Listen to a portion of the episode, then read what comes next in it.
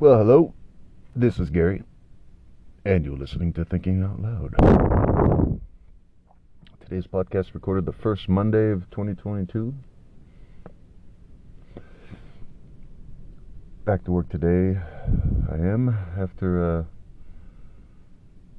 bit of a blizzard hit through my area of the state.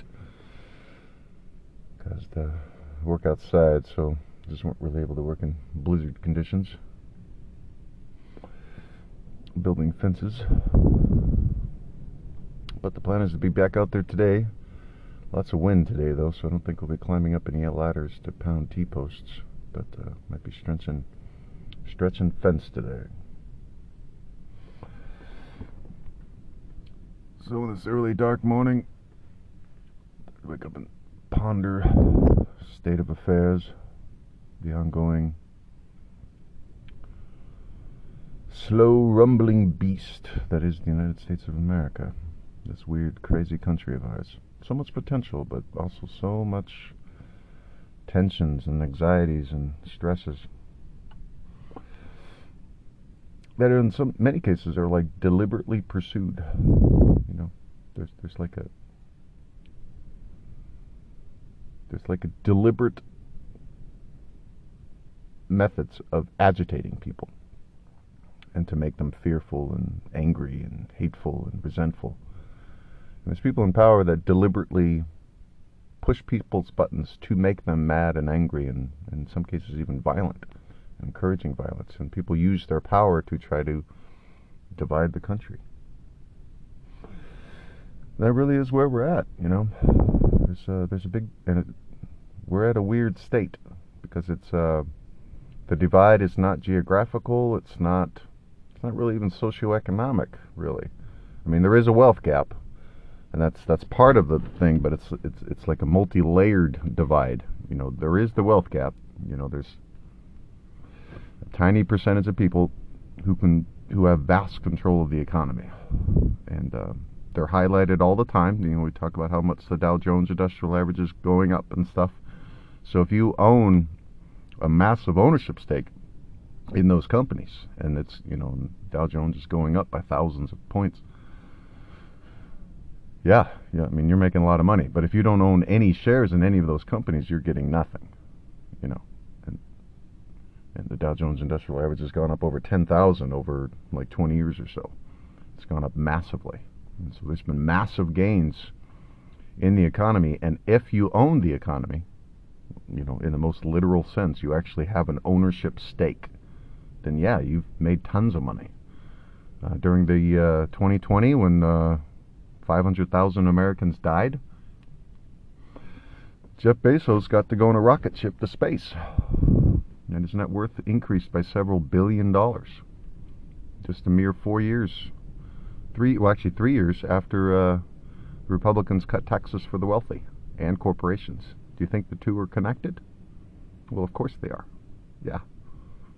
The, the reason that billionaires' net worth increased by billions of dollars while at the same time our society was collapsing, it is directly related to the Republican Party cutting taxes for the wealthy and corporations back in twenty seventeen. It was a law that Donald Trump signed into into law back in twenty seventeen, just a few months after becoming president, after running on a primary campaign of building a wall that Mexico would pay for. The first thing he did was cut taxes for the wealthy and corporations.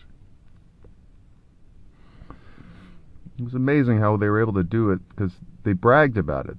They celebrated in front of it. Paul Ryan called it the crowning achievement of his career, tax reform. And tax reform, and the Republicans say tax reform, is a euphemism for cutting taxes for the wealthy and corporations, thus creating a budge- budget deficit, which is when the amount of tax revenue you're bringing in is less than the amount that you're spending on various federal programs. So the Republican Party deliberately did this on purpose. Created a budget deficit. They cut the amount of money they were bringing in to pay for stuff on purpose. Let's bring in less money so that we will have a budget deficit, an active budget deficit. We will be spending more money than we will be bringing in right off the bat. And let's just do that for a while. And because we're doing that, that'll give us an excuse to cut expenses. Entitlements is how Mitch McConnell refers to things like Social Security, Medicare, Medicaid, public education, and infrastructure investment. Mitch McConnell, the Senate Minority Leader, refers to those types of programs as entitlements. But he would also refer to a bailout of a large corporation as a necessary thing, and also like a you know a tax cut for wealthy people as necessary or something. You know, those types of things are entitlements. You, you know, so he's kind of back. He's a kind of a backwards, ethically and morally. He's kind of an upside down person. You know, he's uh, not a good human, Mitch McConnell. But uh, the Republican Party is kind of full of them. When you take the leadership. You know, you start listing off the names that are prominent in that organization, and it's uh,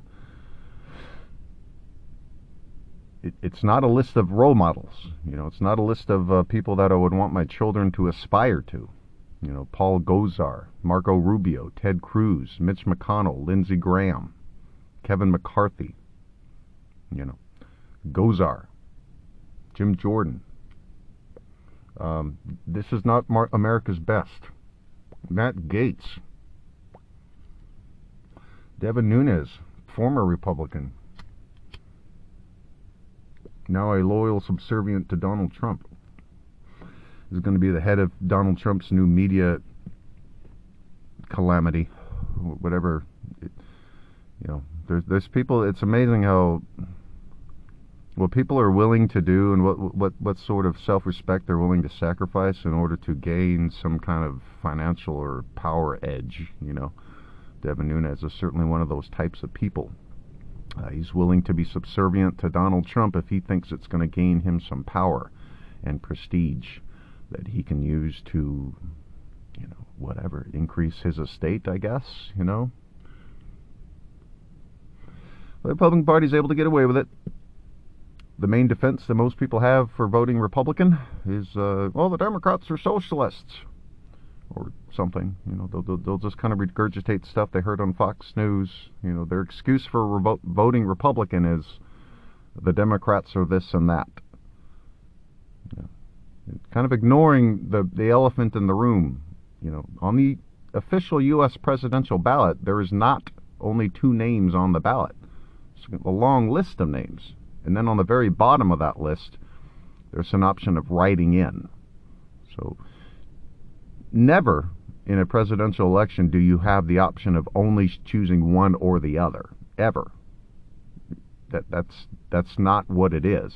Obviously, it's presented like that in the media, but the actual literal reality of the situation on a presidential ballot is you can vote for any of the names, any of them, you can. You can vote for whoever you want. Only one of them, yes.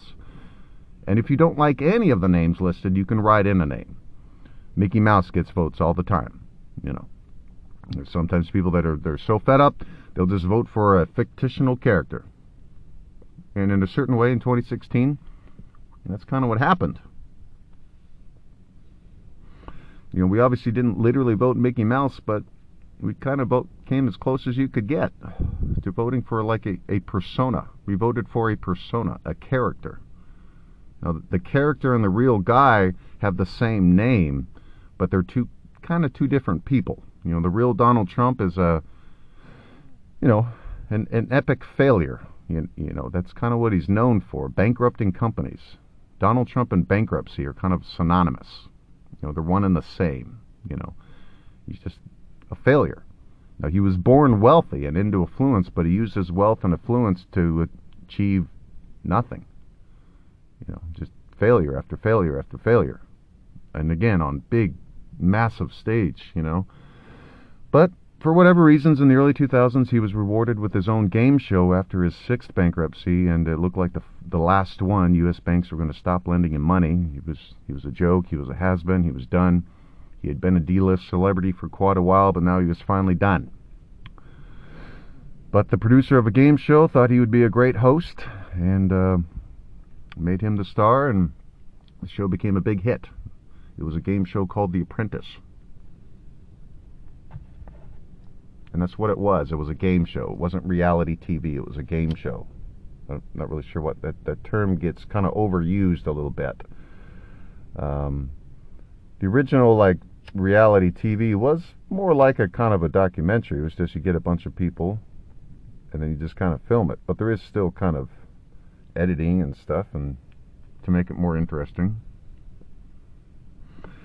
It's still a produced show, you know, but The Apprentice was far more removed from that kind of reality T V kind of thing. I mean, it's still within sort of the arena of it, the Venn diagram, there's, there's some crossover, but it's more closer to a game show. You know, it's kind of a cross between game show and reality T V. But he was the host, and it became a big hit. And then in two thousand eight, when uh, Barack Obama became president, Donald Trump started saying racist things about him, claiming that Barack Obama wasn't born in America.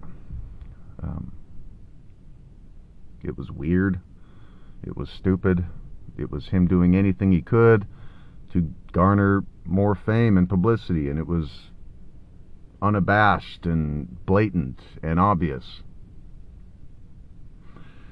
Uh, but, you know, news outlets fell for it and put him on T V and put a microphone in front of his face and let him speak and, you know, gave him airtime, uh, free publicity, so that he could spout out nonsense about the president. Just weird, stupid, racist stuff. And that's what it was. That's what it was. That's what it was. Yeah. Questioning a person's nationality simply because of what they look like, yeah, that's that's called racism. Yeah. You're not an American because you look like that. You, you couldn't have been born here. Yeah, it was blatant racism. Um, no matter how, it, yeah. And then trying when you when you go down that rabbit hole and, and try to find a way to prove that he was right in some way, but he wasn't. It was all made up. Just, you you got to try to avoid doing that kind of crap. You know, uh, it was all made up. You know, like Barack Barack Obama was born in Hawaii, and Hawaii is a U S state. The fact that Barack Obama's father was born in Kenya is really irrelevant. It doesn't, it's not, it doesn't matter, you know. He was born in Hawaii, and that's, that's what we look at, where the person who is running for president was born, not where their parents were born. That doesn't matter. But, you know, Trump has been doing that kind of dog whistle racist shit for decades, decades. It's how he became famous in the first place. Him and his father refused to rent to minorities back in the nineteen seventies, and they were sued by the government. Um, and it's been an ongoing theme. Yes, there is a picture of him winning some kind of civil rights award in the early eighties, and that's, you're going to be like, aha, see? No, he's not, because here's this picture. Uh, what did he do to win the award? How did he win the award? What, you know, that kind of thing. And then what about the other stuff? You know, the, the paying for the New York Times ad, or New York Post, whatever one it was, demanding that the death penalty be, be brought back. He was positive that the five teenagers accused of a crime were guilty, and he was positive because of what they look like. Okay, racism, blatant, unabashed, overt, not subtle at all. Okay, no, he's not wearing a swastika or some shit, or wearing a, you know, a white hood covering his face. Remember the K K K thing? No, he's not that obvious and overt. But yes, he is a racist. That's an ongoing thing. That is who he is, and it's been a part of his story for decades. I don't know why the media gave him so much airtime during that time. God, it was so frustrating and annoying, you know? And then they try to, like, be in the middle of it. Try to not just... The best thing they could have done is just not air his ideas. Who cares that he's the host of a hit show? It doesn't... So what? You know? Like, what's what's that one actor? Uh, uh, I can't remember his name. But he was in Casino and... Uh, a bunch of other... But he, he's a real conservative guy. He's a good actor, but... You know, his, his ideas are kind of out there sometimes, but his opinions aren't news. You know, if you want to hear what he has to say, go to go to his podcast or listen to him on an interview or something. And that's what should have happened during the uh, Trump's the host of a game show and he wants to say racist things period of time. Access Hollywood wants to cover it. Entertainment Tonight, that kind of thing. T M Z, great. You know, he's a D-list celebrity host of a game show. You know, he wants to say racist things in those, you know, celebrity outlet news things want to cover that. Great. You know, it doesn't need to be covered by N B C Nightly News, though, or C N N or M S N B C. It's not really news in that regard. He's a celebrity saying dumb things. Celebrities say dumb things all the time. Who cares that he's saying these things? You know, but, you know, they broadcast it on the news and they gave him tons of airtime, free publicity, and he, he, can, he used that sort of platform to start a campaign. Presidential campaign is is umpteenth time running. He'd been running for president since the early nineties, mostly as just a publicity stunt. And he was doing it as such again this time, but this time he, for whatever reason, he just had more traction. You know, that he was playing on people's fears and resentments and ignorance and stoking the fire, you know, um, taking advantage of the fact that there is a divide. There is people, there are millions of people who get their news from Fox News, you know, a propaganda station. Millions of people every day turn on Fox News, watch it for hours to learn about the world. And that, that is how they are forming an opinion of, on what is going on in the world. And they are making voting decisions based off of what Fox News is telling them. Donald Trump certainly understands this. You know, you're talking thirty, forty million people Who, who are deciding how to vote based off of what Fox News is telling them. And what do you think Fox News is telling them? Vote Republican, of course. That's the gist of it. Obviously, if you're voting, you know, if you're watching Fox News quite a bit, what organization are you going to be voting for? The Republican Party, and that's going to be regardless of your socioeconomic standing. You could be making minimum wage, and you're going to be a diehard Republican. What are those Republicans that you're going to vote for going to do? They're going to cut taxes for the wealthy and corporations. What if you're working for one of those corporations, making minimum wage? Is that corporation going to raise your wage if they get a tax cut? Why would they do that? That's dumb. Um, no, they're going to use the extra money to pay a bigger dividend to the shareholders and, and possibly a bigger bonus to the execs. Um, yeah, that's what's going to happen. Why would they pay you more money? That's not what its purpose is. Um, you're an expense. Yeah, if if you're making minimum wage at Jack in the Box, McDonald's, Wendy's, Home Depot, Office Max, Applebee's, Big Five, you know, et cetera, et cetera, et cetera, then you're an expense. That, that's it. An operating expense. They need to keep those expenses as low as possible so that they can optimize profits, and they can use those profits to pay dividends to the shareholders and execs to the bonus. The reason and the purpose for the entity that you are working for, its purpose and the reason that it exists, is to benefit the people that own the entity and the main people at the top of the entity that help run it. And as long as those people who are running it at the upper, upper ends are continuing to benefit the shareholders, well, then the shareholders will continue to allow those people to run it. Yeah. Its purpose is not to benefit you, the employee.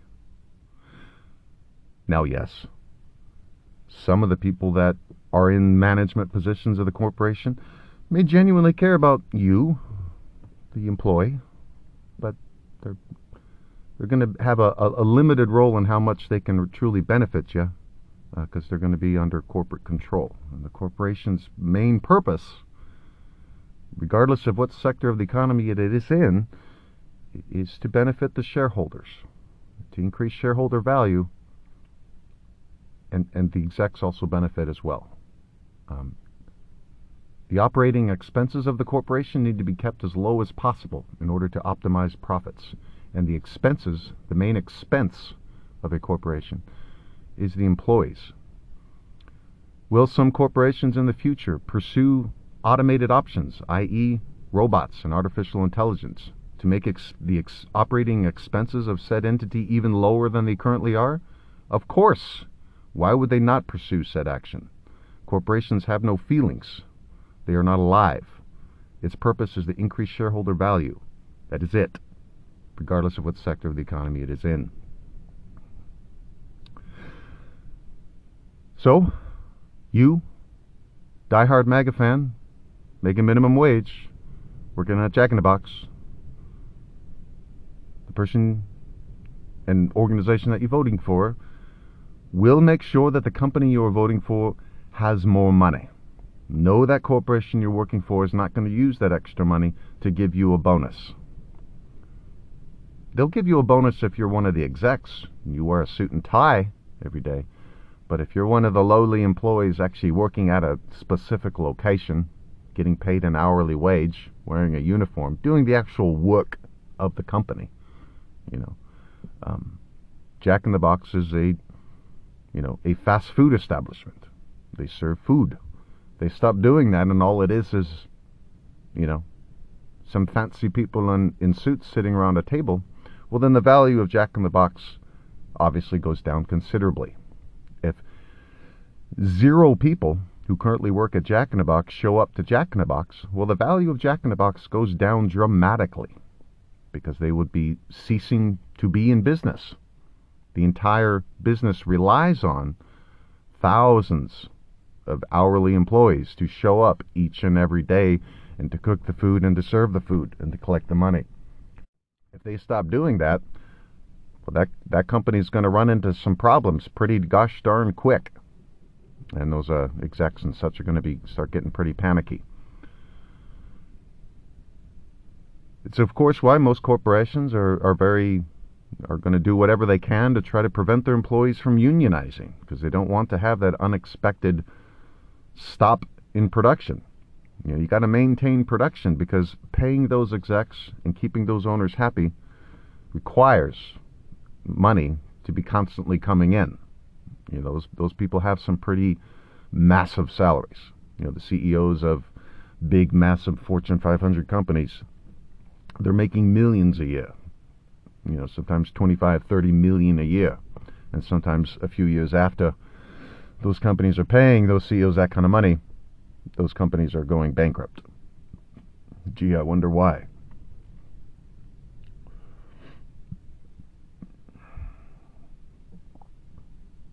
So it, it's, it is important to understand that about the Republican Party. That is what they are. They are the organization that protects the interests of the wealthy through tax cuts for the wealthy and tax cuts for corporations. This is their primary objective. It is what they do. They will tell you all kinds of other stuff, and one of their main messaging is to get you very uh, angry and hateful and resentful towards the Democratic Party. Of course, ignoring the elephant in the room that the Democratic Party is not the only other option. So regardless of what you're however negative you feel about the Democratic Party, it's frankly irrelevant. There's not really an excuse to vote for the Republican Party if you're not wealthy, because they are not re representing you. Now, they will toy with your emotions. People have very strong emotions on a wide variety of different things, topics, things that are going on in this world. And the Republican Party is more than eager to take advantage of your emotions and to manipulate you and to get you to vote for them based on those issues, so that they can then cut taxes for the wealthy and corporations. Now, once they do cut taxes for the wealthy and corporations, which they did four years ago now, just, well, no, over four years ago now, actually, yeah, because it was twenty seventeen, be almost five years, I think in March of twenty seventeen, I think it was, it was very shortly into Trump's uh, term. But now that they did that, some of those other things that they got you all riled up about in the first place, well, now they're getting to those too, like in Texas. Texas passed an unconstitutional law that says that uh, they are going to use taxpayer dollars to provide bounties to people who turn suspected abortioners in. um, yeah. So, but that's that kind of stuff is what got you riled up and got you to vote for them. We're gonna we're gonna make abortion illegal and off, offer no alternatives or solutions to a problem that we are going to be creating. Uh, quite a nightmare situation that the Republican Party is creating down in Texas. Um, they're going to ban a medical procedure and make it illegal. And and then that's just it. Severe punishments if you try to get one. Oh boy. Um, it's uh, it, it's hard to even imagine the, the, the shitstorm that... What... like. It's kind of an existential kind of weird, how do you even process what it, a government is forcing people into? Like, it, it's kind of a wow that they were able to get away with it. Um, kind of a wow that the Supreme Court said, we're willing to hear this case. You know, uh, I understand people's... Um, as best they can, opinions towards abortion and their uncomfortableness with it and all that kind of stuff, but it just uh, the going so far to to actually make a medical procedure illegal and severe punishments if you get it, and then trying to justify your position in that matter by referencing the Bible. That's who I, I don't know how that happened. It it's very frustrating, and I think it's one of the reasons why I started drifting away from the church. Even though I still am a Christian, I don't really go to church much anymore. Uh, there was something off about how people were manipulated on the abortion issue. Um, abortion should be a legal opinion. That that sort of stance is uh, it's not empathetic. It, it it's just not. It, it's not putting yourself in someone else's shoes. It's not trying to understand the situation. It, it's It's, you know, it. No, this is this, and, and we're going to punish people who any who does it, and it's just, it doesn't solve problems, and you know, it it's not thinking forward, you know. Um, so that's let's play out the scenario that there's there's a woman who gets pregnant, and it's an unwanted pregnancy for whatever reasons that we're not even going that doesn't isn't really relevant to us. It only, it's only relevant to her and her doctor, the specific reason why it it's not in her best interest to proceed with the pregnancy. Again, what the specific reasons are, are really irrelevant to strangers, basically. You know, it, it, it's not really our business. But she knows that it can't proceed. Okay. But there's this law that passed that says that if she does not go through with it, and how the government man even knows, that's another thing. Like, why does he know that she's pregnant? Why is that? Where? It's very confusing. I don't even... But anyway, there are places that offer certain wide variety of medical procedures and uh, medical assistance to... well, people, and, and, and in some cases specifically women, and they offer a wide variety of different things, and why that woman is going to that medical clinic, Planned Parenthood, let's say. Planned Parenthood does not just do abortions, they do a wide variety of things, so I'm confused as to where the government man sits. You, you know, like, there are a wide variety of different medical procedures, different things that medical pro professionals are capable of doing. Why is the government man in there? What, you know, Is he? It's just it's it's. Uh, I don't. Uh, I don't understand it, because it, it's. The government man said, "No, you will do this," without trying to uh, un understand the psychological effects of the human being that you are mandating have this child. You are legally required to do this. Even if it's like, she's not even showing yet. Like, what? You must commit to the next nine months. It's, you know, it's ten weeks in. She's not even showing yet. And she goes into uh, Planned Parenthood. And then an hour later, she comes out. Why is government man involved in that? What's in... it's very confusing. And and again, simple, they because they get started, well, a bar, a life begins at, and I, I get that that's what you're going with, but the law part, you believe what you believe, and I, and I, I get it, but the law man, and how does he fit in? And then, and then what? You know, this procedure has existed for thousands of years, and it's existed for a reason. What is your solution to the to the issue when a woman who has decided she cannot go through with this pregnancy for whatever specific reasons, and they're not really, again, they're not really relevant, um, but she can't, and then the lawman says, no, you must, or you will be punished, or whoever does the procedure for you will be punished. Well, then what? That, then what? Like, I, it's just because the the only the the responses from the ant, the anti-abortion crowd tend to just go backwards. Well, you shouldn't have, or sure. Well, that's how that. What are your solutions? You're now legally mandating this person have a child that is going to that you know. will be brought into the world, will be that has to be taken care of and all that stuff. It's a lifetime commitment and all that sort of thing. And at the time that this person was considering this procedure that has existed for thousands of years, they weren't even showing yet. It was ten weeks in. It takes nine months for the pregnancy to come to full fruition. But now you're legally mandated that they go through the whole process under severe punishment that they don't.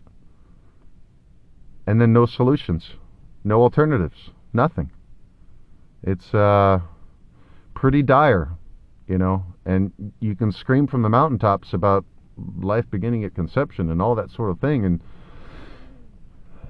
you know, it, it's kind of ignoring elephants in the room. We're talking about a, things that are going on inside of a woman's body, like, and the legal, and a lawman saying what's going on inside that woman's body is part of, is like a separate entity that has its own... And it's just, what? Uh, I don't, I can't understand the logic of it. That, that's, that it's the size of a, like a, a peanut right now, is its own individual thing now, separate from the mother. Huh? That hasn't happened yet. It may, like even if the woman decides to go through with it, things happen. She may not, even if she wants, decides she wants to, it, you know, it's, it's just very frustrating because, uh, you know, because the Republican Party years ago was able to cut taxes for the wealthy and corporations, they were able to check that off their list right away. Then they eventually did get to this other real draconian type of stuff, this real just sort of authoritarian, suppressive, with no solutions type of stuff. We're going to punish people if they try to get this medical procedure, or if someone tries to help them get that. We are going to punish them, and we're going to use tax funds to provide a bounty to anyone that seeks this out. And then we're going to offer no solutions, because we're, we're talking, you know, the very thing that they're trying to, you know, save, life. Yeah, life. Okay, so now you're forcing this life to be brought into the world. Now what? What are your solutions? You, you're creating problems and offering nothing.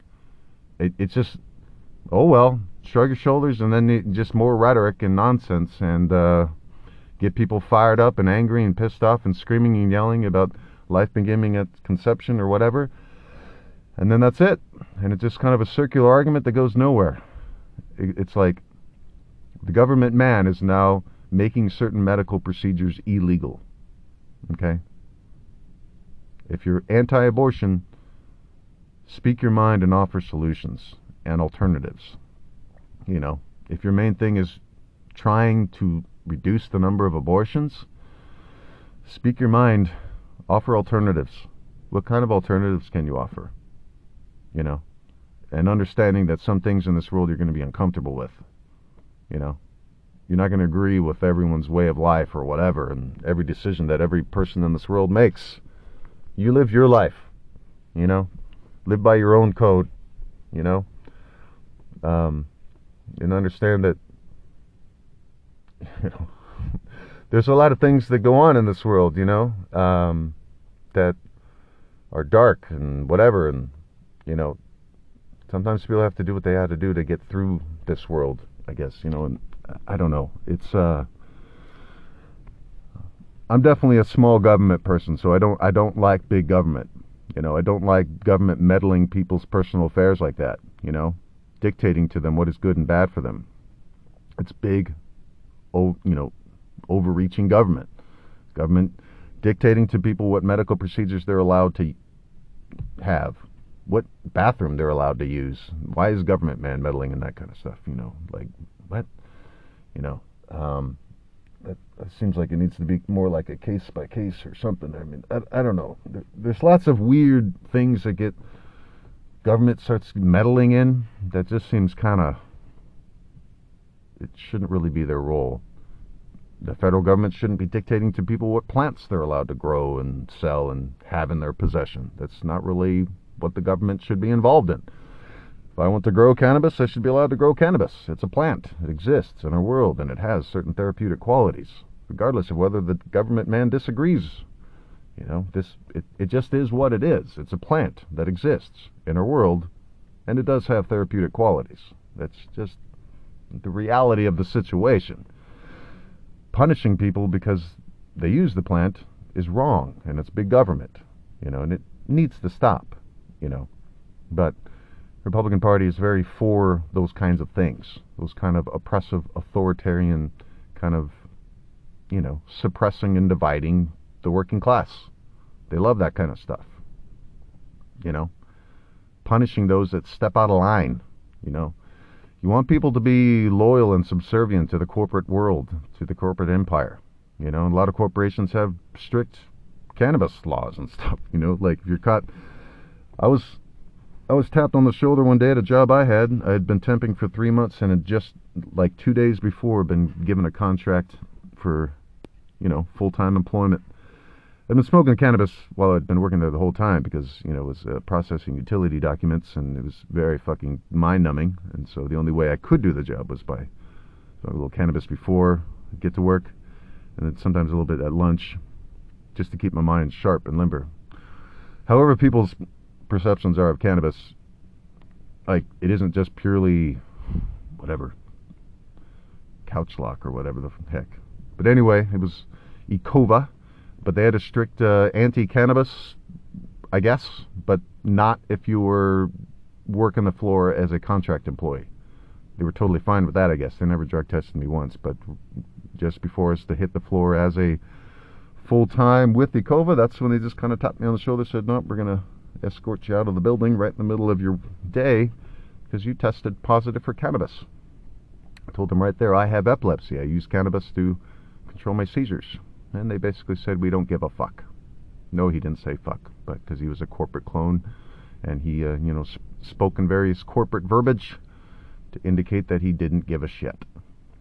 Yeah. The fact that I had bought it at a legal dispensary across the block, um, again, irrelevant. You know, you are a person who used cannabis, therefore you are not allowed to work here anymore. Welcome to the corporate world. Yeah, so the corporates very much like people to be a certain way, and you got to fit into a certain box. So cannabis people are those others, and they're not welcome here. You're, you're not allowed to work here because you use cannabis. That means you are a stoner and lazy. You know, the fact that at the time I was running thirty, forty miles a week playing rugby and, you know, was a college graduate and all that kind of stuff, again, irrelevant. The fact that I was doing my job well, it was always on time, I had great numbers during the three, four months I had been a contract employee and had proven myself, hence the reason they had offered me a full-time job. Again, all of it irrelevant. I tested positive for cannabis. Therefore, I was not able to keep my job. I was not an air traffic controller or anything like that. I was sitting in a computer at a, in a cubicle staring at a computer screen processing utility bills. A mind-numbing job indeed. But this is how corporations work, and they certainly work in cahoots with the Republican Party to, you know, to enforce these kind of things, to make sure that certain kind of things stay in place, maintain the status quo, allow corporations to have a massive control over how our society and an economy runs, you know. And have, you know, an economy that caters primarily to the corporate interests and the wealthy people who own them.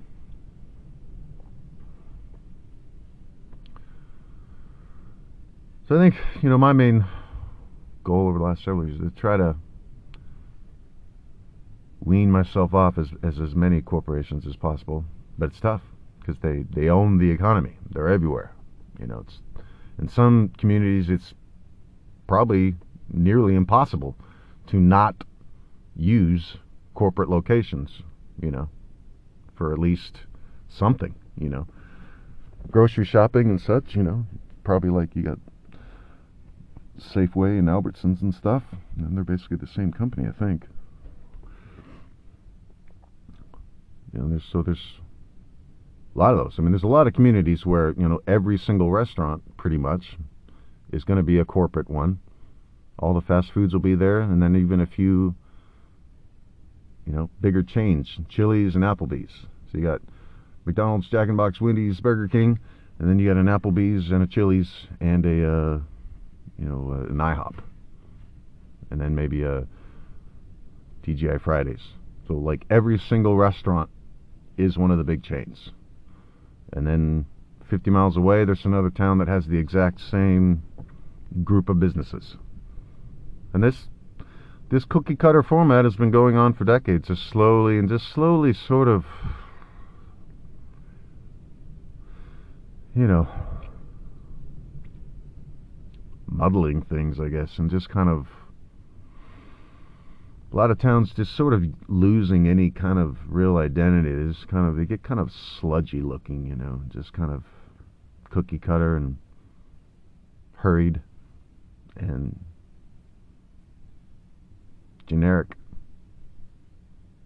My hometown is, is certainly one of those towns. It it kind of started for me with, with the Walmart. You know, they, they clear cut some wetlands and uh, clear cut a bunch of forest.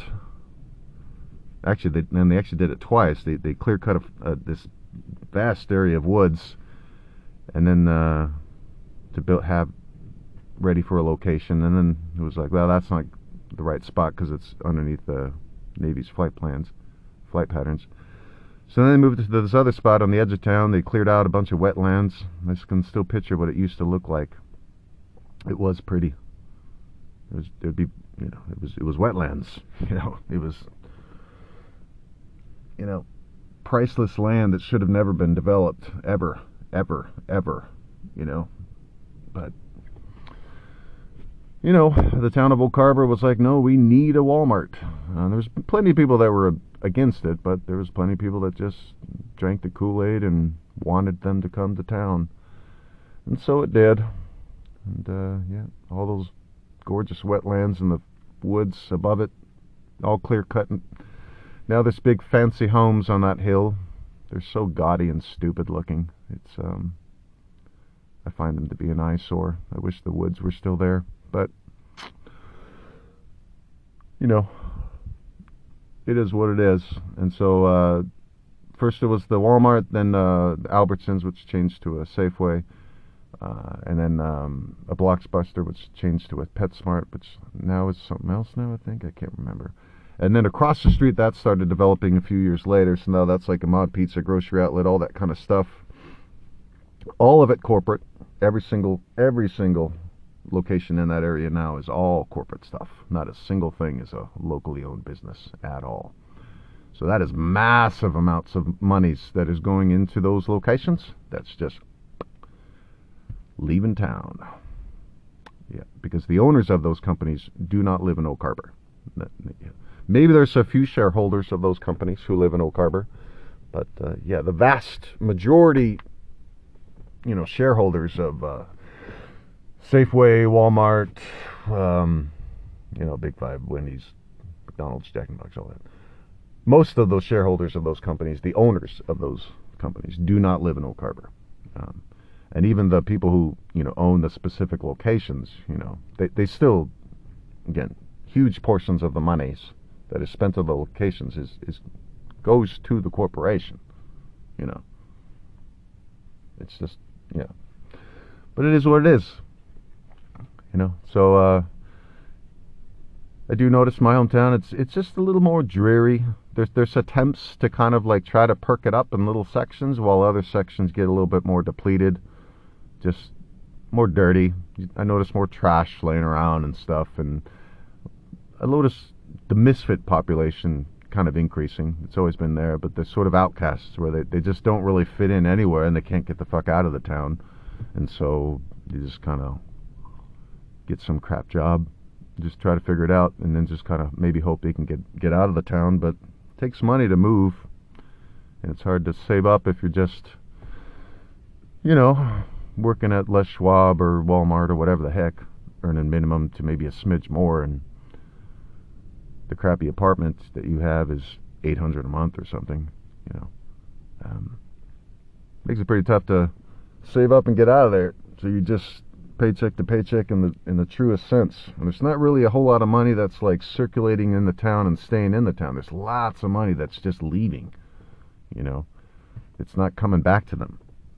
So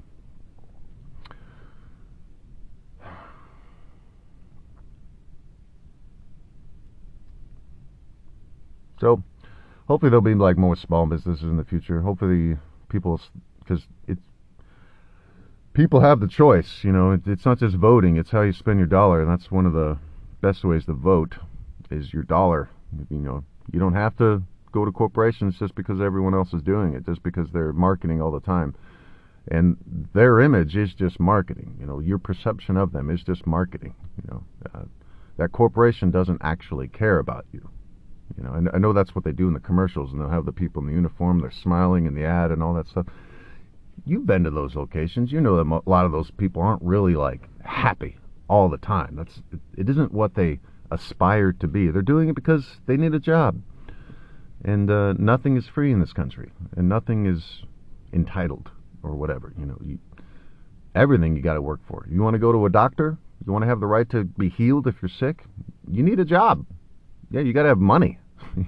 You want to get an education? You need money. You, you want to buy food. You want to have a place to stay. You want clean drinking water to drink. Yeah, money, money, money, money, money, money. All of that costs money. Yeah. And so nothing is guaranteed. You have to work for everything. If you're not born into the affluent class. No, yes, if you're born into the affluent class, you will never have to work ever. You do not have to work. You can if you want to, but it's not really required. Um, yeah, if you inherit four hundred million dollars like Donald Trump did, you do not have to work, ever. No, no, you do not. Okay. Now, if you want to, great. Ideally, if you're going to work, work to better the world. Why, you know, why not do that? You already have, if you're inheriting four hundred million dollars, you already have all the wealth that one could ever have. That's plenty, you know.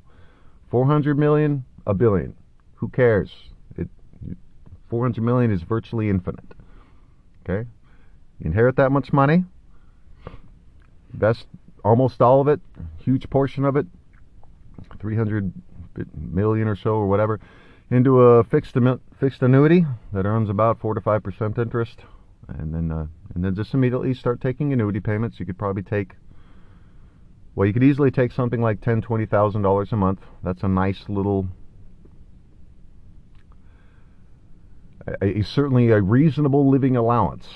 You know, you know, most people would be pretty ecstatic to be earning that kind of money, but uh, to get that kind of money every single month forever, just automatically, regardless of whether you're doing anything, um, it's certainly going to, you know, make things pretty easy.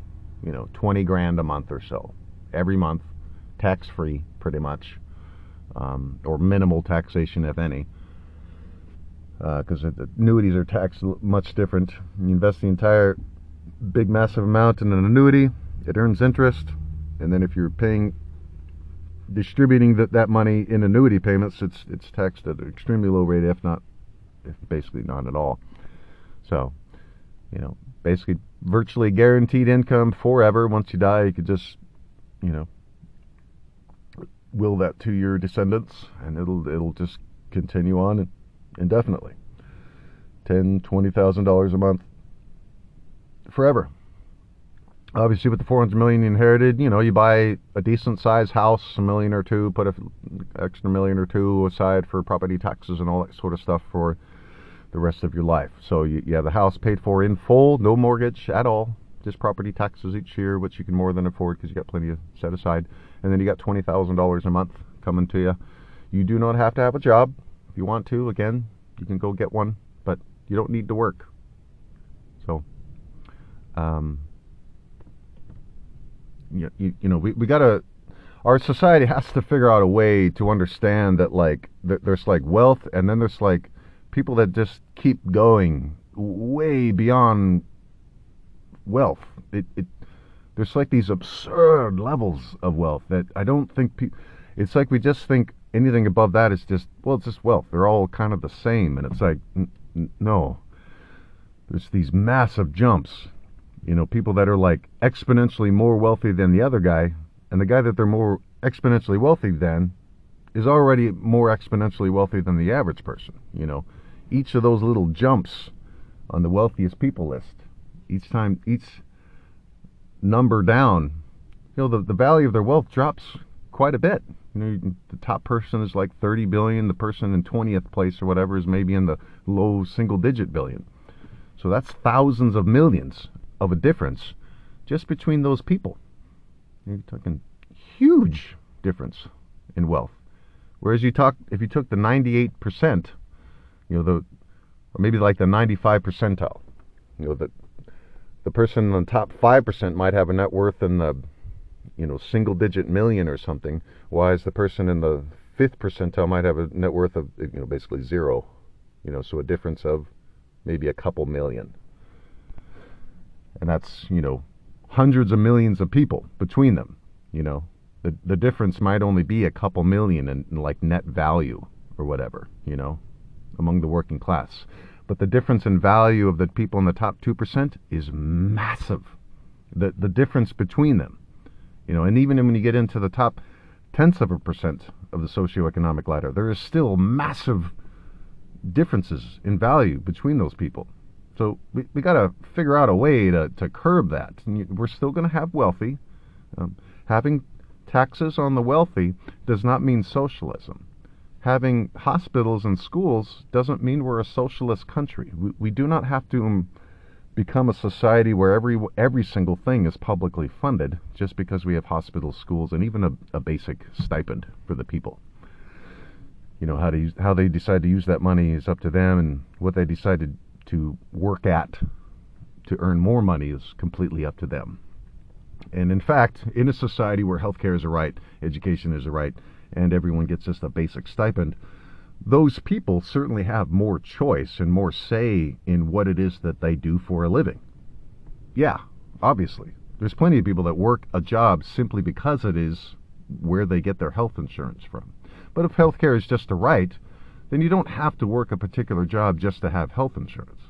Healthcare is a right, so work the job that you want to work, that you're best suited for. And maybe it is not a corporate gig, you know. So, and maybe there are certain people that in the past have considered a small business, but then when they thought about the healthcare costs and stuff and, you know, the overhead, and they're just like, ah, I'm not sure. But maybe in a society where healthcare is a right, education is a right, and there is a basic stipend, a little bit more of a foundation for the citizens, maybe it is easier to make more calculated risks for the small business, the aspiring entrepreneur. Maybe it is. It's a more fertile ground for entrepreneurialism when healthcare is a right, education is a right, and you have uni- you know, a basic stipend for the people, universal basic income, freedom dividend, whatever you want to call it. There is still plenty of competition, true competition, because right now we don't have it. You know, um, there's socialism for corporations. Corporations are treated as this very important entity that much must be catered to, and, you know, government programs used to assist those entities, um, but not necessarily the specific boots on the ground people working for those corporations, but just the entities themselves, and then those entities use the money that the government gives them to, well, do to do what their purpose is, to pay out sh- dividends to the shareholders, bonuses to the execs, and to keep operating expenses as low as possible. That's why some corporations, when they, their tax rate went down, they started firing employees and laying p- employees off. Yeah, because their their objective is to keep operating expenses as low as possible so that they have more money to pay out to shareholders and bonuses to execs.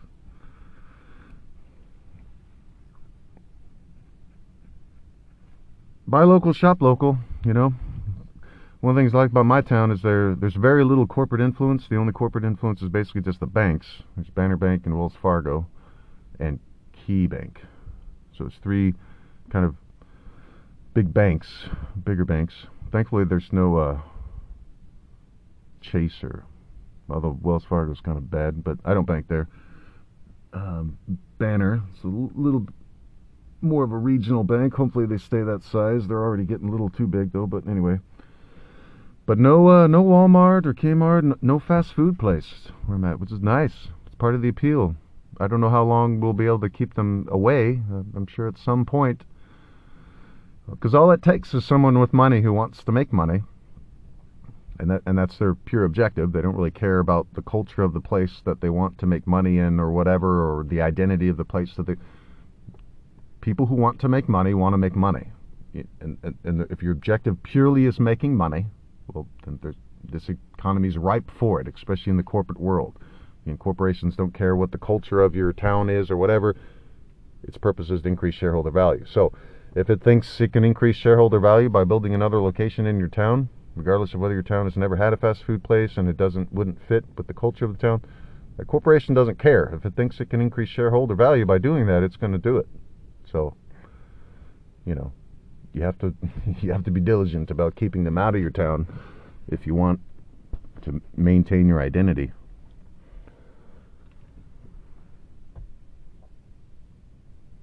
So I think I'll call it there. Good hour-long rant to start the week. I gotta get ready for work. Building fences in the cold. And right now it's still dark. Oy. So stay safe out there. God bless. This is Gary. Thinking Out Loud.